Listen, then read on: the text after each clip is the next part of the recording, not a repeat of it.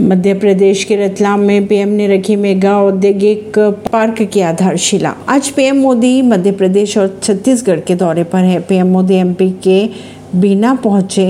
Road show के बाद सभा को संबोधित भी किया। बीना में पीएम ने रखी पचास हज़ार सात सौ करोड़ की परियोजनाओं की आधारशिला। बात करें अगर रिफाइनरी में तो रिफाइनरी में पेट्रोकेमिकल कॉम्प्लेक्स राज्य भर में 10 नए औद्योगिक परियोजनाएँ शामिल।